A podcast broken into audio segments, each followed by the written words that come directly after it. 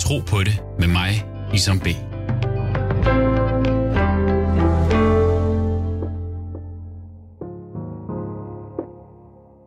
Mit navn er Isam. Jeg er mange ting. Søn, ægtemand, ven, far, barmhjertighedssøgen og dyrker. Og jeg er troende, troende muslim. Jeg tror på Gud. Hvad tror du? På arabisk er ordet livmoder udledt fra Guds navn, den barmhjertige.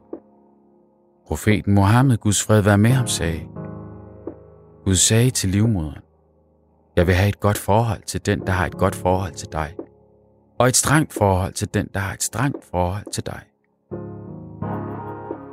Gud befaler os her til at udvise barmhjertighed over for hans love og over for at opretholde slægtskabets bånd. Alt i alt er det et helligt princip at genkende sit ansvar over for medmennesket, som var det ens bror eller søster. Men hvor er barmhjertigheden i dag? Og hvordan beskrives den i Bibelen? Hvad betød den i Jesu tid? Og hvordan måler vi den i dag? Du lytter til Tro på det med Isam B. Dagens gæst, Per Ramsdal, præst i Hans Tausens Kirke på Islands Brygge. Jeg er vokset op på Islands Brygge og kender den her jeg vil ikke sige, at jeg kender den her kirke indfra ud, men, uh, men den har været en del af mit hud. Ja. Uh, mange gange. Så du har gået forbi den mange gange? Jeg har gået forbi den rigtig mange gange, og det er jo havnen her ved siden af. Uh, jeg bliver lidt nysgerrig i forhold til det her med tro og ro. Uh, hvordan takler I den her sommer med havnen? Vi var jo lukket ned som kirke i en uh, længere periode, og det er jo første gang nogensinde i historien, og der var ingen, der troede, det var muligt, at man skulle øh, lukke kirker ned. Altså i alle mulige andre kriser op igennem historien, der har kirkerne stået som sådan en søjle midt i alt kaoset, men stadigvæk været åben, og der har stadigvæk været tilgængelighed til præster osv. Men så lige pludselig i 2020, så bliver kirkerne lukket ned, og vi må ingenting. Så øh, da vi så langsomt begyndte at blive lukket op igen, så var der så alle de der diskussioner om Islands Brygge, og folk der myldrede ud og ville nyde solen og så videre. Øhm, men vi har ikke sådan haft specielt scener af det øh, her ved kirken. Øh, vi har bare forsøgt at koncentrere os om at, at åbne vores gudstjenester lidt igen med de restriktioner, der har været til antal og hvordan vi skulle øh, agere i forhold til hinanden. Men vi har forsøgt at lave nogle få øh, udendørs arrangementer også, men dog ikke ned på bryggen. Det har vi ikke øh, turet endnu, mm. øh, når der ikke kan være flere mennesker. Jamen, øh, Per, fortæl mig lidt om din baggrund, og hvorfor du endte, øh, hvor du er med øh, arbejdet som præst. Hvordan er du selv vokset op? Jeg er vokset op ude i den yderste klitrække i øh, Vestjylland, ude ved Vestkysten, i en lille fiskerby, der hedder Hvidsande. Og øh, hele, hele den del af Vestkysten er sådan meget, eller traditionelt meget intermissionsk, så det har også præget min barndom og ungdom, og da jeg så flyttede hjemmefra, tog jeg øh, ret meget afstand fra det, og tænkte, at det er slet ikke noget for mig. Så flyttede jeg hjemmefra og tænkte, det har ikke noget med mig at gøre, men jeg kunne ikke helt slippe det, åbenbart. Eller det kunne ikke slippe mig.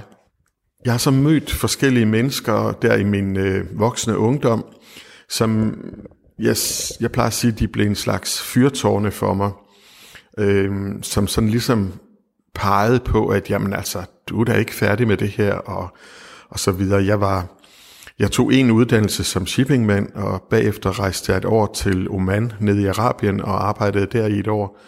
Øhm, og da jeg kom hjem, så begyndte jeg at læse teologi.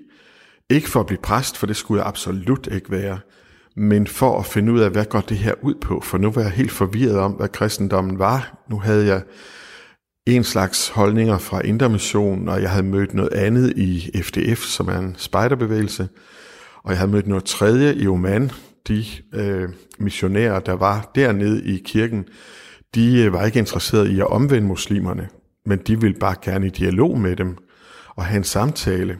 Og det var nyt for mig, for jeg troede sådan, at man skulle omvende folk til kristendommen, for det var den eneste mulige tro, eller den eneste rigtige tro. Så det, det var et, en stor øjenåbner for mig, at, øh, at de missionærer der, de, øh, de lavede dialog frem for øh, mission. Hvad er den største forskel, føler du, på den kristendom, du havde i din barndom, og den kristendom, du har nu? For mig der er der en klar forskel.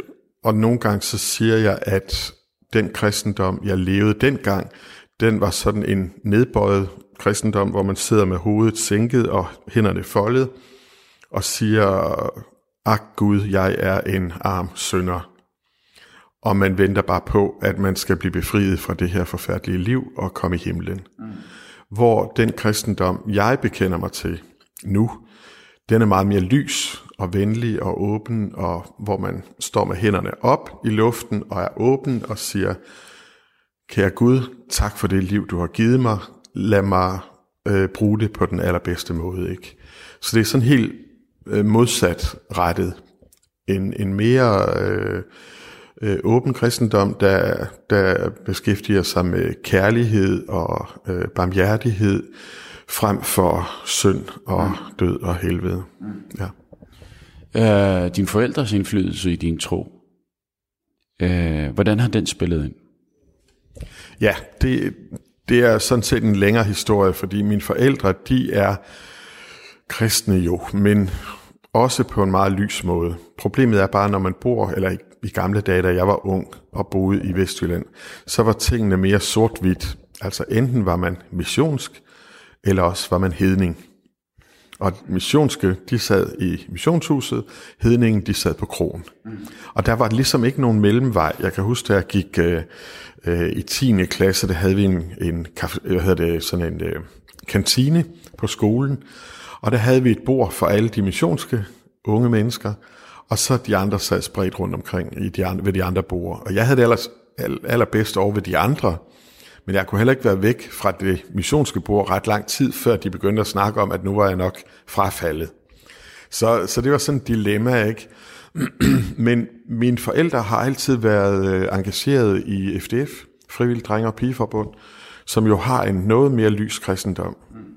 Men eftersom de boede derude, var de jo også nødt til ligesom at ret ind. Altså, så de kom en gang imellem til møder i missionshuset, og altså sådan lige det antal møder om året, som gjorde, at de stadigvæk hørte til.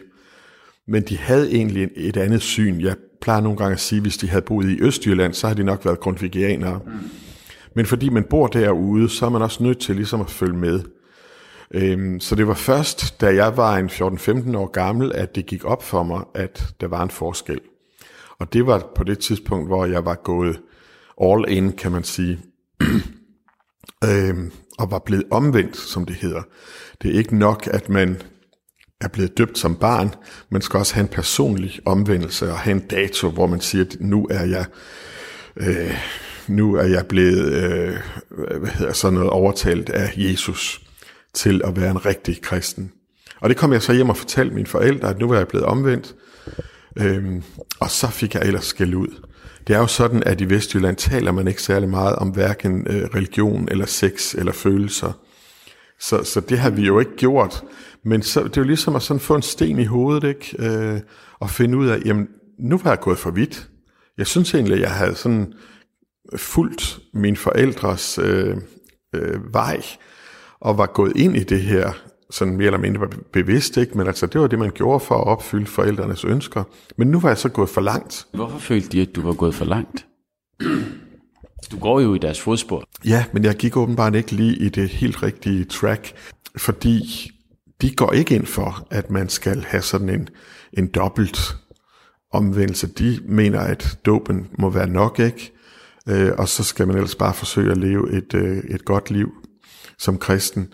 Så, så de synes, det blev lige lidt for sekterisk, når man begynder på sådan noget her. Altså næste nummer, det er de der frikirker, som, som laver en gendåb og, bliver, og døber folk som voksne, fordi barnedåben åbenbart ikke er tilstrækkelig nok.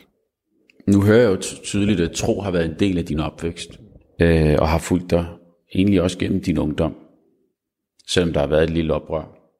Hvornår kommer barmhjertigheden ind, der får dine øjne op for dit kald? Altså rent faktisk vil jeg jo sige, at det er den, der starter det hele, fordi jeg havde en mormor, øh, som jeg blev passet en del hos, øh, når mine forældre var på ferie og sådan noget. Og hun var en god, gammel, troende kvinde. Hun var vel også, altså ja, hun var også en god, gammel øh, intermissionskvinde, men måske på en lidt mere sund måde, end den jeg lige har beskrevet. Øhm, og hun har fortalt mig nogle ting op igennem min barndom, altså så tidligt, at jeg ikke rigtig forstod det. Men der er især en oplevelse, der står meget tydeligt for mig, og det var en aften, hvor vi skulle i missionshuset og høre en missionær, der var kommet rejsende fra København. Og åbenbart var det meget vigtigt for hende at høre ham, fordi ellers tror jeg ikke, at hun, altså når hun nu passede mig og min lille søster, så tror jeg ikke, hun ville være taget i byen. Det gjorde de ikke så tit. Det var, men altså måske netop derfor, at det ikke var så tit, at hun bare skulle afsted. Så hun havde øh, aftalt med en, der skulle hente os i bil. Der var heller ikke så mange biler dengang. Øh, og vi skulle hen, det var langt ud på landet, ude i klitterne det her. Vi tager hen i det der missionshus, og jeg skal sidde den der aften og lytte på ham der, og jeg har altså kun været fem år gammel eller sådan noget. Og det sagde mig ingenting, og jeg kedede mig guds jammerligt. Og jeg sad og talte øh, lamperne op i loftet og gulvbrædderne, og jeg ved ikke hvad. Men da vi så kommer hjem, og hun jo godt ved, at jeg har kedet mig, men jeg var jo en pæn dreng, så jeg sad jo bare og fandt mig i det. Kommer hun hjem, og så sætter vi os ved køkkenbordet, og så siger hun, Per, nu skal jeg fortælle dig, hvad det her det går ud på. Det går ud på, at der er nogle mennesker her i verden, der har det værre end os. Og dem skal vi hjælpe, det siger Gud. Og det skal så samtidig siges, at de var meget fattige, min mormor og morfar. De boede i et lille husmandssted ude i klitterne. De havde øh, to køer og en gris og nogle høns. Og så havde de et lille stykke jord, de kunne dyrke noget korn på. Og min bedstefar, han fiskede så øh, ål og fisk i fjorden. Mm. Så det var sådan et selvforsynende samfund. Og en gang imellem, når han havde mange ål, så sejlede han over til Ringkøbing og solgte sin ål og fik lidt penge. Så kunne han købe træsko og andre ting, som de ikke selv kunne øh, strikke eller øh, lave, producere derhjemme. Ikke? Og sukker og sådan nogle ting. Så de havde ikke, de havde ikke penge. Øhm, så siger hun, men det er vigtigt, at vi hjælper andre. Og det er barmhjertighed, sagde hun. Øhm, og det, det er det, vi skal gøre. Så selvom man ikke selv har nogen penge, så kan man alligevel godt få noget fra til at sende til de fattige. Mm. Og det har stået, altså det har simpelthen bidt sig fast i mig, og det er sådan et grundlæggende mantra, der ligger på min ryggrad. Det bringer mig videre til øh, dine teologiske studier og øh, barmhjertigheden ifølge Bibelen. En stor inspirationskilde, du har haft i din bedstemor der. Noget, du kan genkende i Bibelen også. Betydningen af barmhjertighed.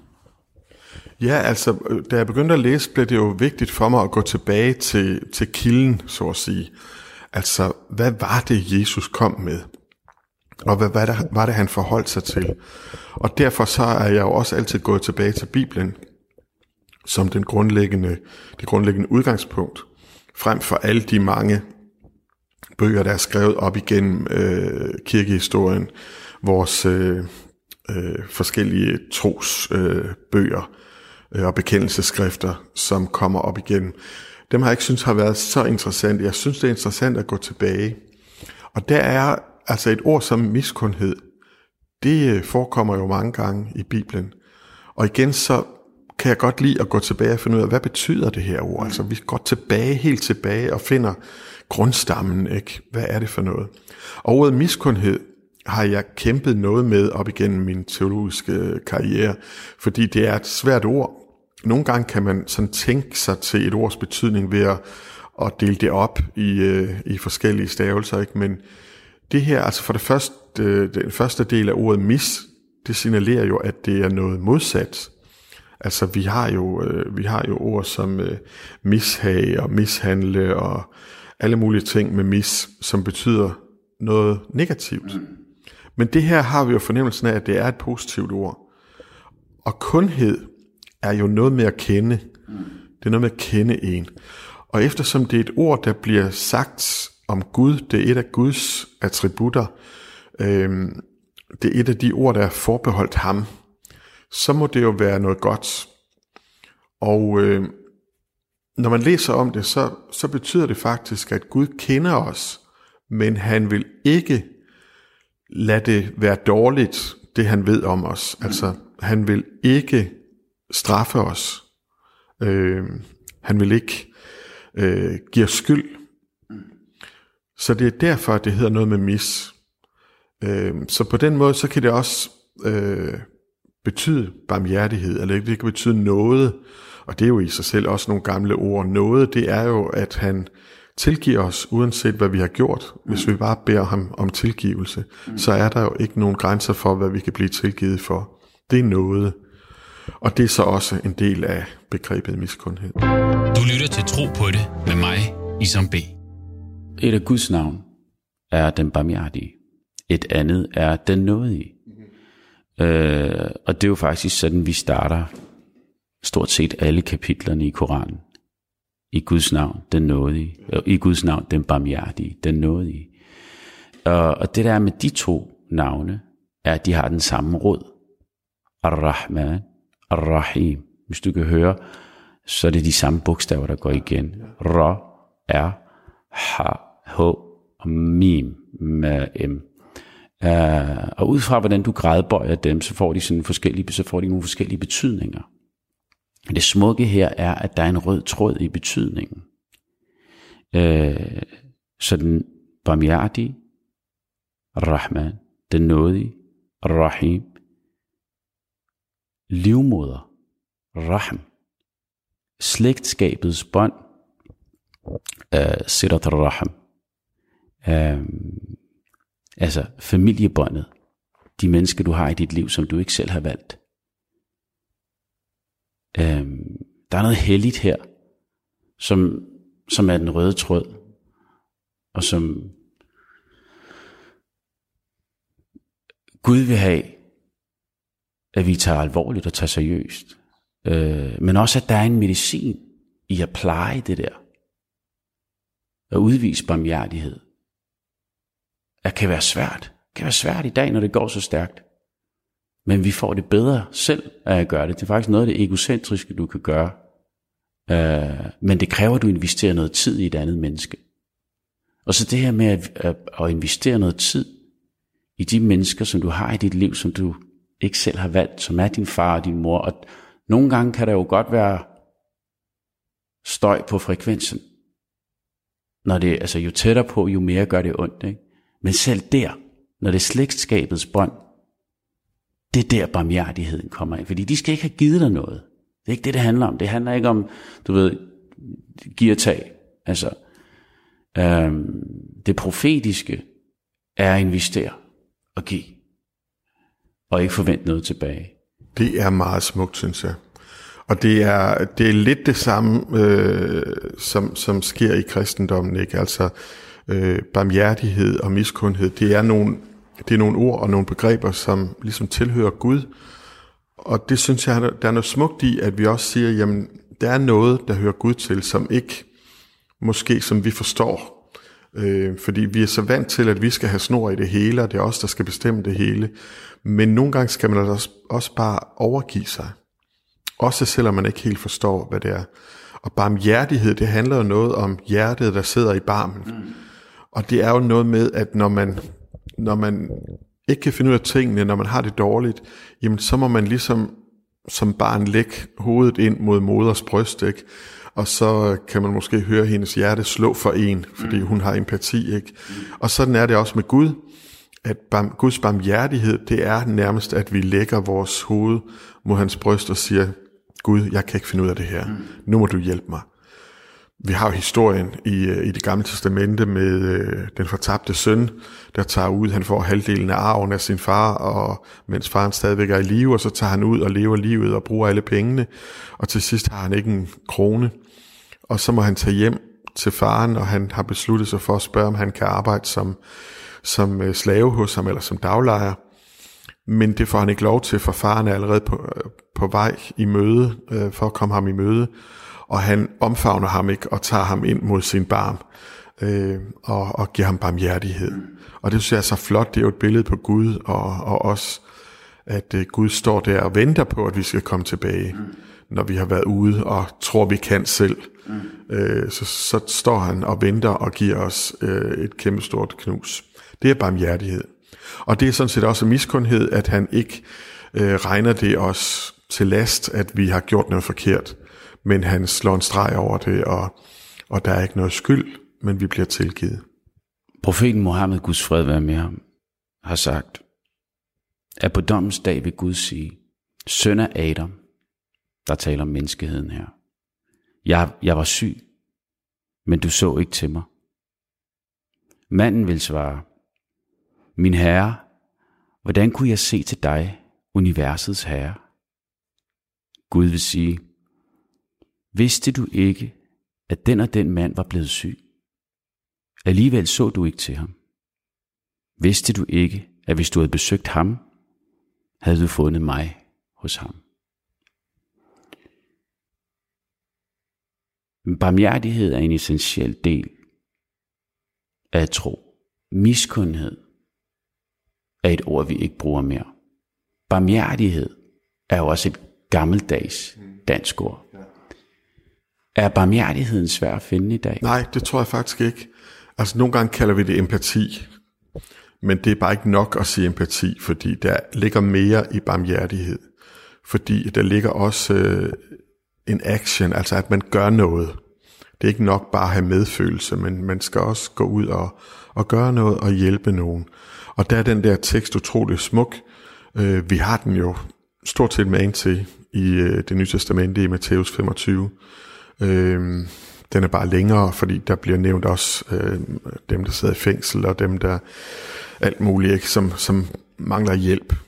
Så det, øh, altså, der er vi jo meget tæt på hinanden i øh, islam og kristendom, at vi har de samme øh, begreber og de samme øh, værdier, kan man sige. Men hvad er relevansen i den her historie, og hvordan kan vi lære noget af den i dag? Altså, jeg tænker igen tilbage på de her øvelser, som gør, at vi styrker os selv som mennesker. Bringer det bedste frem i os selv som mennesker. Jamen altså, historien er jo rigtig god, fordi det handler om en mand, der gerne vil behage Gud. Og han dyrker sikkert Gud på de helt rigtige måder og de rigtige forskrifter, øh, og sidder i, øh, i moskeen eller kirken øh, hver øh, uge. Men Gud siger så til ham, det er ikke det, du skal. Det er fuldstændig lige meget, om du går hen i kirken, hvis ikke du har besøgt din syge ven inden, så kan du lige så godt blive væk. Fordi det er noget andet, det handler om. Og det var så også en af de ting, jeg fandt, da jeg så studerede og forsøgte at komme tilbage til Jesus. Det er jo netop, at for eksempel hvis han bliver spurgt om, hvordan er der oppe i himlen, så svarer han ikke på det. Til nød, så giver han en lignelse, hvor han fortæller en historie om noget helt andet, ikke, som man så selv skal finde ud af, hvad det betyder. Men han pointerer hele tiden, det er vigtigere, hvordan du lever dit liv her og nu. Du har fået givet et liv, du skal forvalte det ordentligt øh, i forhold til dine medmennesker og dig selv og Gud. Altså det er jo det eneste, den eneste lov, vi har i kristendommen, det er jo kærlighedsbuddet. Men den er så delt i tre, ikke at du skal elske Gud og din næste som dig selv. Så der er tre dele i den, ikke? Øhm, og det, det synes jeg er rigtig vigtigt for mig at øh, vi kan ikke undvære en af de der dele. Vi kan ikke bare gå rundt og tænke på os selv hele tiden, men vi kan heller ikke gå rundt og tænke på Gud hele tiden. Det nytter ikke noget at sætte sig hen på et afsides bjerg og meditere i 40 dage, hvis ikke du bagefter går ud og, og laver nogle handlinger øh, for Guds skyld. Nu tænker, jeg, at du som præst her i kirken møder også en masse forskellige mennesker, som også åbner sig op. Hvordan hjælper man i de forskellige situationer. Altså, noget af svaret er jo også handlinger for Guds skyld. Men jeg tror, noget af det sværeste i dagens Danmark, og måske i verden i dag, det er, hvad er det handlinger for Guds skyld? Helt øh, praktisk og hverdagsagtigt. Øh, for tid er noget, som vi alle sammen bokser med. Hvad siger man i sådan nogle situationer? Hvordan hjælper man et andet menneske, som som faktisk søger barmhjertighed? Jamen, der er jo rigtig mange former for hjælp. Fordi umiddelbart så tænker vi jo på, at vi må give dem nogle penge, ikke? Men det er jo altså ikke altid det, der hjælper folk til at få et bedre liv. Det kan jo også være ganske bitte små ting, altså helt ned til at bare kigge folk i øjnene og give dem et smil. Ikke? Det kan næsten redde nogens dag. Jeg havde en samtale i sidste uge med en kvinde, som var opvokset katolsk, og hun var fuld af skyld. Hun synes, der var skyld over alt i hendes liv, og hun gjorde alting forkert. Og øh, nu tilhører hun så folkekirken, men der har vi jo ikke det system, som man har i den katolske kirke, med at man kan gå til skrifte, og så kan man øh, få en bod, og så kan man sige tre Ave Maria og fire fader hvor eller et eller andet, og så er det ude af verden. Det er meget mere diffust i, øh, i den protestantiske kirke. Øh, men det endte med, at jeg nærmest sådan måtte sige til hende, prøv lige at høre, du skal tænke på dit eget liv. Hvad er meningen med dit liv? Hvorfor er du blevet sat her på jorden? Det er jo for, at du skal have et godt liv. Sammen med dig selv og med andre. Så lad være med at tænke på, på at Gud sidder og holder øje med, hvad du gør, og hvornår du gør noget forkert og sådan noget. Øh, koncentrer dig nu om det positive i stedet for. Og hun, hun øh, sagde i hvert fald til mig, at det havde hjulpet rigtig, rigtig meget. Og jeg synes jo ikke, det var en stor handling fra min side, bare at prøve at flytte hendes fokus. Men hvis det var det, der skulle til, for at hun ligesom kan koncentrere sig om at få et bedre liv, så er det jo, så er det jo meget lidt. Ord har selvfølgelig en stor, øh, kan have en stor betydning, øh, og jeg tror, at alle sammen har brug for noget anerkendelse og noget at blive set. Øh, hvad hedder det, at blive øh, påmindet om, at, øh, at man har en værdi. Det fører mig videre til, øh, ah, du sagde noget, som fik mig til at tænke, at troen er ikke kun inde i kirken, eller moskeen, eller synagogen. Profeterne, Guds fred være med dem alle, opholdt sig jo ikke mest derinde. De var jo mest udenfor. De var jo ude at gavne, ude at tjene, ude at, altså, der var også en vigtig lektie der, eller hvad skal man sige, uh, retningslinje. Hvad, hvad er det gode liv? Det er fint at sige sine taksigelser og sine i hukommelse af Gud og sådan noget. Det, det, det er jo åndeligheden, som, som man også kan arbejde på, øh, som, som, som sandelig også spiller en rolle. Altså, der er jo også nogen, der får meget udenfor og får lidt indenfor. Jo, jo. Ikke? Øh, fordi, jamen, nu gør jeg alt det, der står. Jeg holder mine øh, fem søjler, jeg laver min... Øh, øh, tæller alt det, jeg skal tælle, og huske de bønder, der skal siges. Men der er jo også noget handling, der skal stå bag. Ikke? Øh, og det er jo det her, hvor man man faktisk kommer ud og er med mennesker, som, som måske ikke er som en selv. Ja. Øh. Altså vi har jo den gamle italienske munk Frans af Assisi, som øh, forlod en kæmpe arv og en kæmpe købmandsdynasti, som han stod til at skulle arve, og gik ud i verden som øh, tiggermunk. Og han har jo engang sagt, øh, forkynd evangeliet om nødvendigt med ord. Altså dermed mener han jo, at mm. ordene kan undværes nogle gange, men du må gøre det i handlinger, mm. og på den måde så forkynder du også mm. budskabet. Ikke? Og det synes jeg er, det er ret tankevækkende, ikke? At, øh, at det er altså også noget med, hvordan vi lever vores liv, hvad vi, øh, hvad vi bruger vores liv til. Og, øh, og, og når vi taler om lykke, Altså, jeg har nogle gange tænkt over det der med, at vi bliver kaldt øh, verdens lykkeligste land. Hvad er det for nogle parametre, øh, den der undersøgelse har brugt? Hvad er det, der gør, at man er lykkelig, ikke? Og hvad tænker folk? Hvad er det, der gør mig lykkelig? Hvad er det, der giver mig et lykkeligt liv?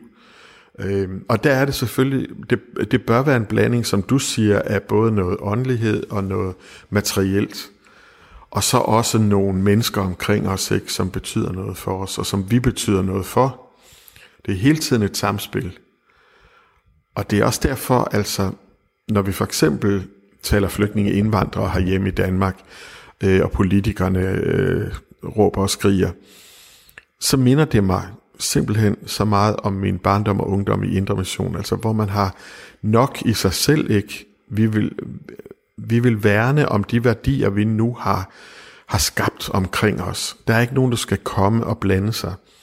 Men det er jo, det er jo en kunstig form for livs, øh, hvad hedder det sådan, for livsværdier, altså hvis man vil bygge et hegn rundt omkring det, man har. Ikke? Det er jo i virkeligheden meget egoistisk. Mm. Fordi at det, alting bliver meget stærkere af at komme i samspil med andre. At man ligesom giver noget, og så får man også noget tilbage. Jeg plejer gerne at sige det om, om kærligheden som begreb, altså hvor jeg siger, at jamen, vi modtager Guds kærlighed, men den må vi ikke beholde for os selv, for den bliver først levende kærlighed i det øjeblik, at vi deler den ud til andre. Ikke? Mm. Øh, men man har sådan lyst til at beholde det for sig selv, når man får noget godt. ikke. Men, men man skal jo dele det, fordi så kommer der også noget andet tilbage. Det er ikke sikkert, det er den samme ting, der kommer tilbage. Hvis du øh, deler ud af din chokolade, så er det ikke sikkert, du får chokolade tilbage, men det kan være, du får noget helt andet. Øhm, og det, det er altså det, jeg tror på, at, at det er det, vi skal gøre. Vi skal ud og være i samspil med hinanden, uanset hvem vi er. For der kan være lige så stor forskel på en, en gammeldansker og en gammeldansker, som der kan være på en gammeldansker og en øh, indvandrer. Øh, jeg kan huske en gang, hvor, ja, det var den gang, jeg, jeg arbejdede dernede i Oman, der var der en af de missionærer, en ung mand, en dansker, som, som også arbejdede som boghandler, og han gav et interview til Kristelig Dagblad, det er jo mange herrens år siden nu, men øh, der kom overskriften så til at hedde, hellere en god muslim end en dårlig kristen. Og om der blev ballade i den kirkelige verden herhjemme, det skal jeg da lige love for. Hvad var nu det for noget? Og han var ovenikøbet missionær udsendt af et missionsselskab, som levede af indsamlede midler, ikke? Hold da op, der var lige nogen, der meldte sig ud af det missionsselskab, ikke? Men det er jo så sandt. Altså, det er jo lige meget, hvad personen er. Vi har jo også historien i det nye testamente med, med den barmhjertige samaritaner, ikke? som kommer forbi en mand, der ligger døende i vejsiden, fordi han er blevet slået ned. Og så hjælper han ham, uden at spørge, hvem han er, hvor han kommer fra, hvad han tror på, hvad for en politisk overbevisning han har. Nej, her er der en person, der har brug for hjælp, og det skal han have. Og det var jo så en samaritaner, det var netop en indvandrer fra nabolandet, som ikke var særlig velset, mm. øh, men det var ham, der lå der. Ikke? Mm. Jeg brugte den jo meget, dengang vi havde de irakiske asylansøgere i Brorsonskirken, hvor jeg blev spurgt om, hvorfor er det kirkens opgave at hjælpe nogle irakiske muslimer. ikke? Så sagde jeg altså, jeg ved ikke, om de er muslimer. Øh, jeg ved bare, at der er nogen, der har brug for hjælp. Mm. Og så står der i Bibelen, at vi skal hjælpe dem. Mm. Så simpelt er det. Mm. Og der var der så nogle af mine kollega-teologer og præster, som sagde, jamen du er jo totalt naiv mand. Ja, men er det ikke det, vi skal være? Altså for mig er det bare meget enkelt, og så kan du kalde det naivt. Men, øh, men det er meget simpelt. Men der gjorde du noget barmhjertigt. Du åbnede din dør for nogle ja. mennesker, der var i nød. Men det var ulovligt. For det første så var det ikke bevidst. Jeg havde ikke sådan sat mig ned og tænkt, nu skal jeg gøre noget barmhjertigt. Men jeg gjorde det jo bare, fordi det ligesom kom, og, og, og lige pludselig var der. Og der, der var brug for, at vi, kunne, vi skulle tage action på en eller anden måde. Om det var ulovligt eller ej, det kan vi diskutere. Altså, faktisk var det ikke ulovligt. Jeg er heller ikke blevet straffet for det, eller taget ud af embede eller noget. De var der jo i fuld offentlighed, så vi skjulte jo ikke flygtninge på den måde. Vi gav dem bare husly. Og, øh, og i starten, så, var de, så, så tog de jo op på, øh, på Sandholmlejren og stemplede ind, sådan som de skulle. Der var stor forskel på, hvad for en status de havde, og nogen skulle stemple ind en gang om ugen, nogen skulle øh, hver anden dag, og sådan noget. Det gjorde de jo indtil, at de begyndte at blive fængslet, når de tog det op. Så turde de jo ikke at tage det op, og så, så var de jo selvfølgelig forsvundet. Og så var det ulovligt i forhold til dem selv, men ikke i forhold til os. Øh, men ja, ja, man kan sige, det at vi giver husly, jamen jeg, vil, jeg synes ikke, det er ulovligt i sig selv. Politiet synes jo så, det var ulovligt at gik ind. Og det var meget ærgerligt, fordi vi har jo det begreb, det hedder kirkeasyl, som har været i, i mangfoldige hundrede år, at man kan søge øh, tilflugt i en kirke. Og selvfølgelig har den lovlige øvrighed ret til at gå ind og hente en person, der er eftersøgt men man gør det ikke rigtigt nogen steder i verden, fordi kirkerne er ligesom et helligt rum, eller det er noget uden for vores verden. Ikke? Man går ligesom ind i Guds verden, og så bliver man ikke hentet. Men det blæser man på i Danmark, fordi der er det lov og orden, der står øverst, ikke? Og, og man tager ikke hensyn til de menneskelige ting. Det er meget ærgerligt, og det var jeg virkelig skuffet over. Har barmhjertigheden i samfundet fået så meget baghjul, fået så meget baghjul af velfærdssystemet, at øh, den er blevet lidt en by i Rusland? Ja, altså jeg synes, vi praler jo altid af, at vi har sådan et, øh, et godt socialt øh, system i Danmark, og, og alle kan få hjælp og så videre. Men jeg synes efterhånden, man hører flere og flere øh, beretninger om,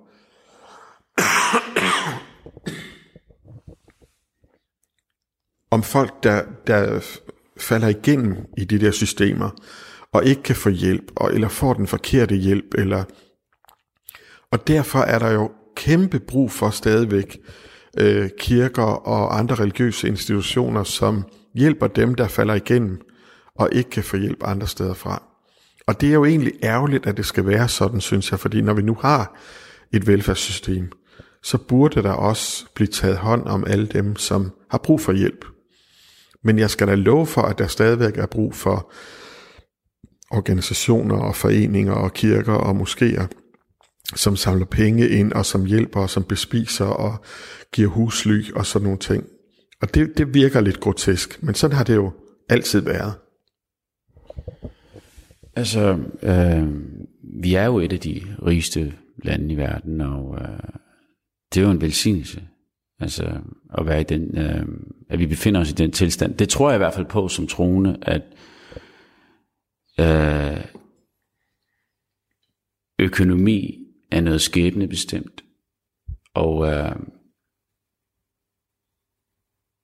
og vi er velsignet med det. Øh, men igen til en grad, hvor vi skal helst dele ud af det. Det er det profetiske. Eller det er vejen til det gode liv. Hvor illusionen kan jo godt sige, hold på hat og briller. Luk alt. Byg de store mure. Vi skal beskytte det, vi har. Altså den rigdom, vi har. Den tanke er jo også, altså det er jo, når du ser med, med det blotte øje, så, så giver det jo også meget god mening. Men der er en bagside af medaljen. Øh, og vi går glip af noget. Vi går glip af noget i os selv.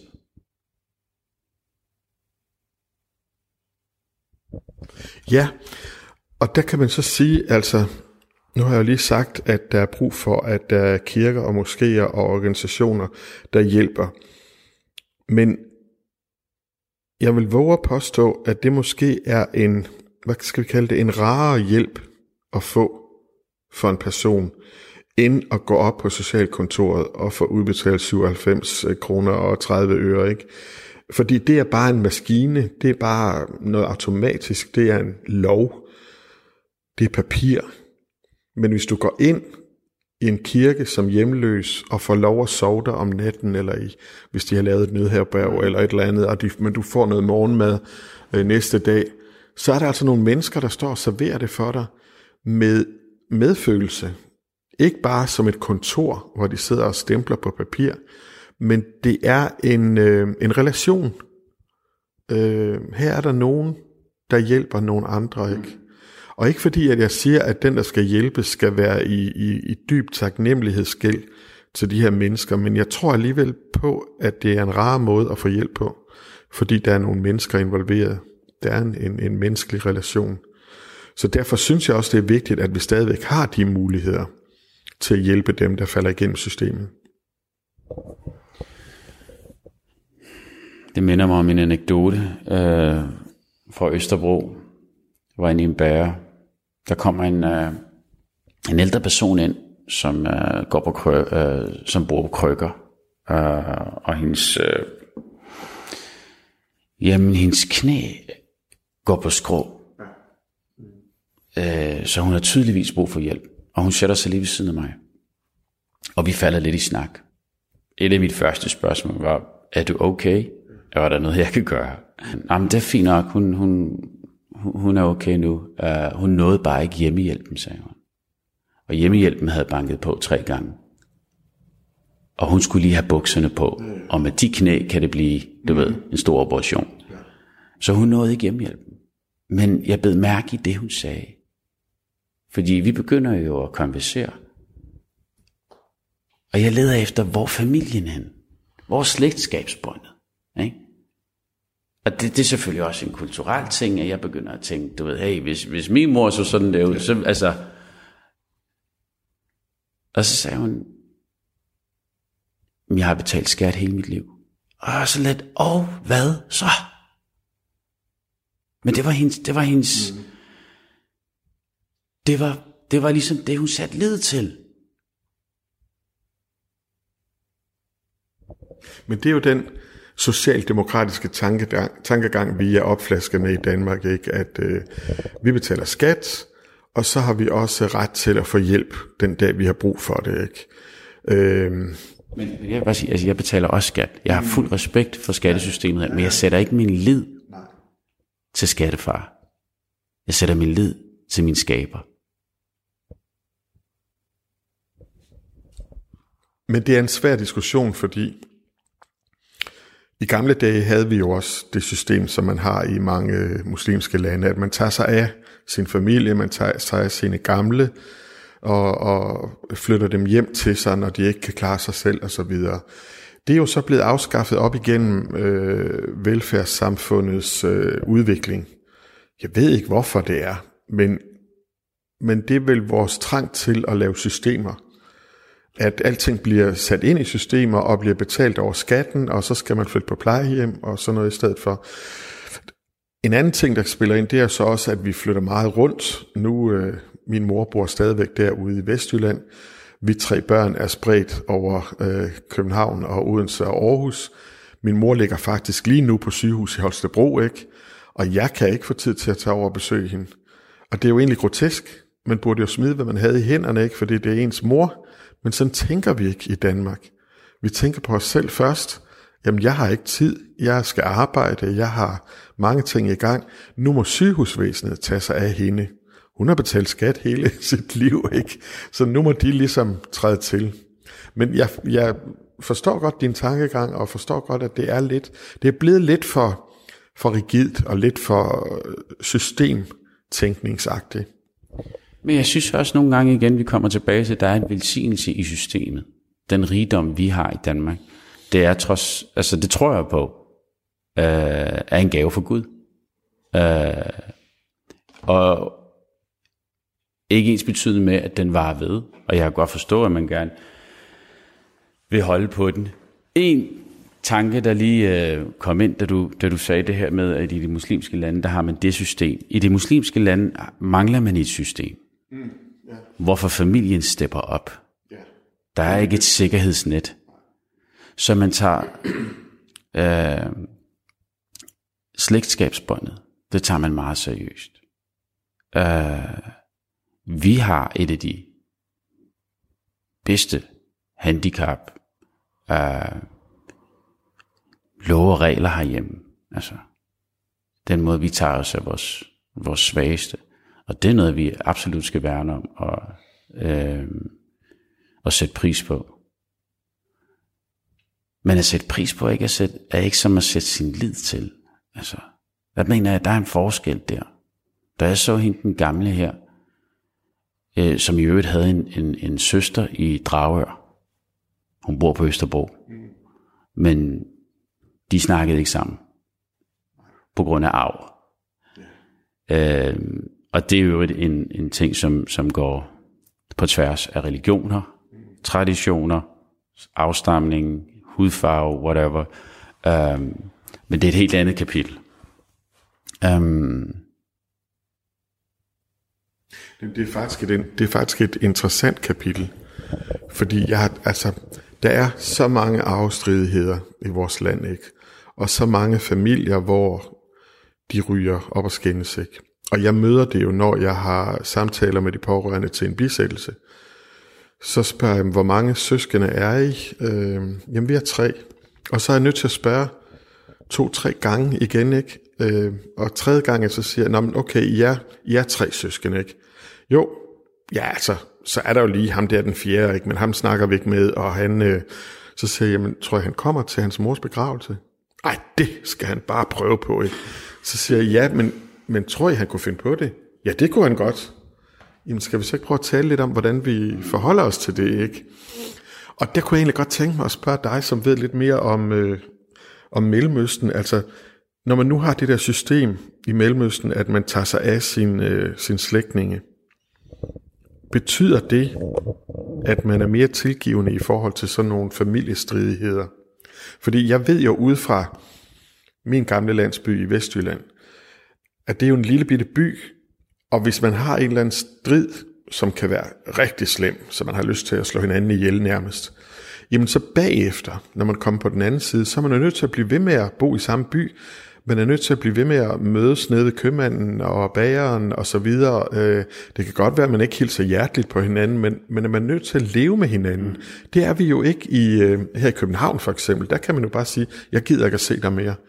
Men hvordan er det i en, øh, en traditionel øh, arabisk kultur? Det er fuldstændig på samme måde som her. Og ved du hvad, jeg har venner, der er sikher, Ja. hinduer, jøder, alverdens forskellige. Når det kommer til arv, så er det svært at vise barmhjertighed. Det er så svært. Og det, det, det, det er, altså, du ved, på gadesprog kalder vi det en bøf. Det er uden lige den største bøf. Og det har selvfølgelig også noget at gøre med det her slægtskabsbåndet. En, som du holdt af, er gået bort. Og vedkommende noget måske ikke at testamentere. Eller gjorde. Og du følte dig uretfærdigt behandlet. Det der med at vende den anden kendt til, eller øh, at udvise barmhjertighed. Bare sige, "Mm, okay, fint nok, altså jeg fik det, jeg fik. Mm. Ikke? Um, Det er, måske, det er måske nok bare meget menneskeligt. det er så meget menneskeligt. Altså, men det er jo her troen skal træde ind, og det er jo faktisk her, du kan måle din tro. Ja. Hvad er værdien af din tro? Fordi hvis du klager over, at du ikke fik lige så mange kroner, som din søster eller bror, Men hvis man lige kan vende sig om og kigge på Gud, og så sige, Gud er barmhjertig, skal du så ikke også være barmhjertig? Skal du så ikke også være tilgivende? Skal du så ikke også være nådig? Altså det er i hvert fald en tanke værd. Der er en, øh, jeg tror det er en amerikansk bevægelse eller noget, som, som bruger øh, det der slogan, det hedder WWJD. What would Jesus do? Mm. Og det er egentlig meget smart, synes jeg. For, altså, nogen går med sådan en armbånd om, så de hele tiden tænker, jamen nu står jeg i en situation her, en lidt svær situation, what would Jesus do? Øhm, I stedet for, at jeg tænker, hvad skal jeg nu gøre, ikke? Og så kan jeg så tage udgangspunkt i min selviske eller egoistiske tankegang, eller jeg kan udvise barmhjertighed. Men hvad vil Jesus gøre i den her situation? Skulle jeg så prøve at se, om jeg kan gøre noget af det samme? Ikke?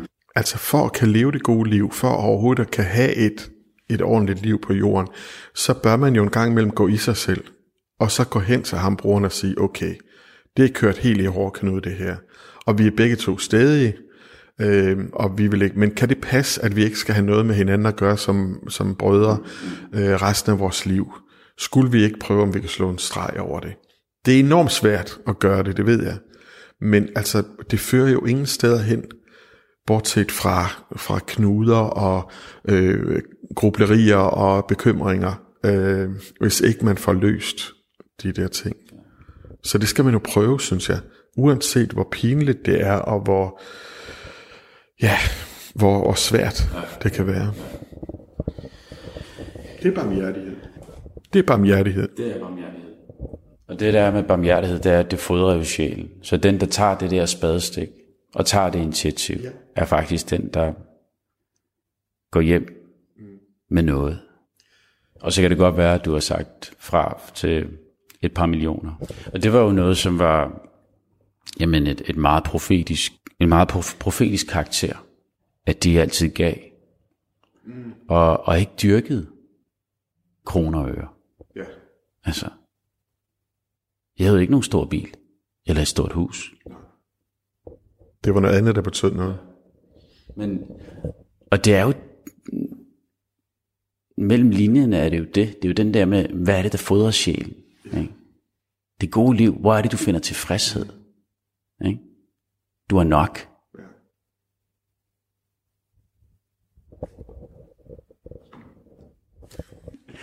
Jamen, øh, i det her program, der prøver jeg at se, hvad de forskellige religioner har til fælles.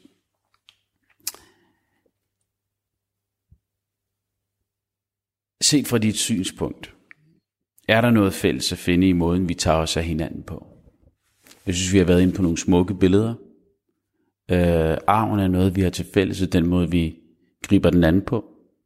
Øh, på godt og ondt. Om vi er gode nok til det i dag,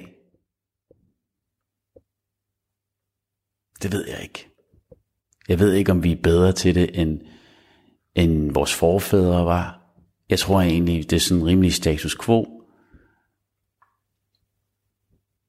Men jeg er glad for, at vi kom frem til, at øh, det er en god måde at se sig selv i spejlet. Og jeg synes jo, vi har så meget til fælles i øh, islam og kristendom. Altså, nu var det mig, der valgte ordet øh, barmhjertighed eller miskundhed i dag, og det viser sig jo, at øh, altså, det er jo meget stort i islam også. Ikke? Så vi har, vi har rigtig mange værdier til fælles.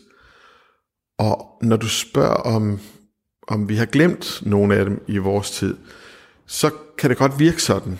Men jeg tror det faktisk ikke. Jeg har tænkt over det mange gange, hvad folk tænker og mener osv. Og, og vi er jo meget delte i vores samfund i vores dage, men det tror jeg altid, man har været. Og, og altså, hvis du går 500 år tilbage, så tror jeg også, de glemte øh, barmhjertighed og miskundhed hele tiden, og så måtte finde tilbage til det, ikke? Men hver gang vi har en sag i Danmark, som handler om nogle mennesker, der er kommet i klemme, eller hvis vi diskuterer flygtninge, eller indvandrere, eller racisme, eller så dem, der råber højst, det er altid først øh, dem, der er negative imod og imod det ikke. Og så tror man, åh nej, verden er gået at lave, og det er helt forfærdeligt, og nu er det hele skredet. Men altså, det store, tavse flertal, de er jo heldigvis fornuftige. Og hvis man skulle ud i at at lave en afstemning eller et eller andet, jamen så er jeg sikker på, at det gode vil vinde. I hvert fald det, som jeg kalder det gode. Ikke? Men, øh, men der er rigtig mange mennesker, der har nogle gode holdninger, og som gør rigtig meget, engagerer sig i foreninger og i projekter og i, øh, i sager, som kæmper for, for det gode. Øh, heldigvis. Og der har vi altså også en stærk tradition i Danmark, altså ikke, har, ikke bare har vi velfærdssystemet, men vi har jo også en, en gammel tradition for, for højskoleliv og alle de der ting, hvor man arbejder med de mere usynlige værdier. Altså øh, øh, med netop at hjælpe hinanden og se ud over sin egen næsetip. Så jeg er egentlig optimistisk på menneskehedens vegne. Det må jeg sige, selvom der er nogen, der råber højt. Jamen, øh, lad det være de sidste ord. Per Ramsdal, du skal have tusind tak, fordi du vil være med. Øh, jeg læser op af en afsluttende bøn, ja. som hedder Lysets bøn, som lyder, Gud, læg lys i vores hjerter, læg lys i vores sjæl. Tænd for os lys i vores grave, forøg lyset i os, giv os lys på lys. Amen. Du har lyttet til Tro på det på Radio 4. Min gæst i dag har været præsten Per Ramsdal fra Hans Tavsens Kirke. Mit navn er Isam B. Har du kommentar eller idéer til programmet, så skriv til trosnabelag radio4.dk. Du kan også finde programmet som podcast på radio4.dk.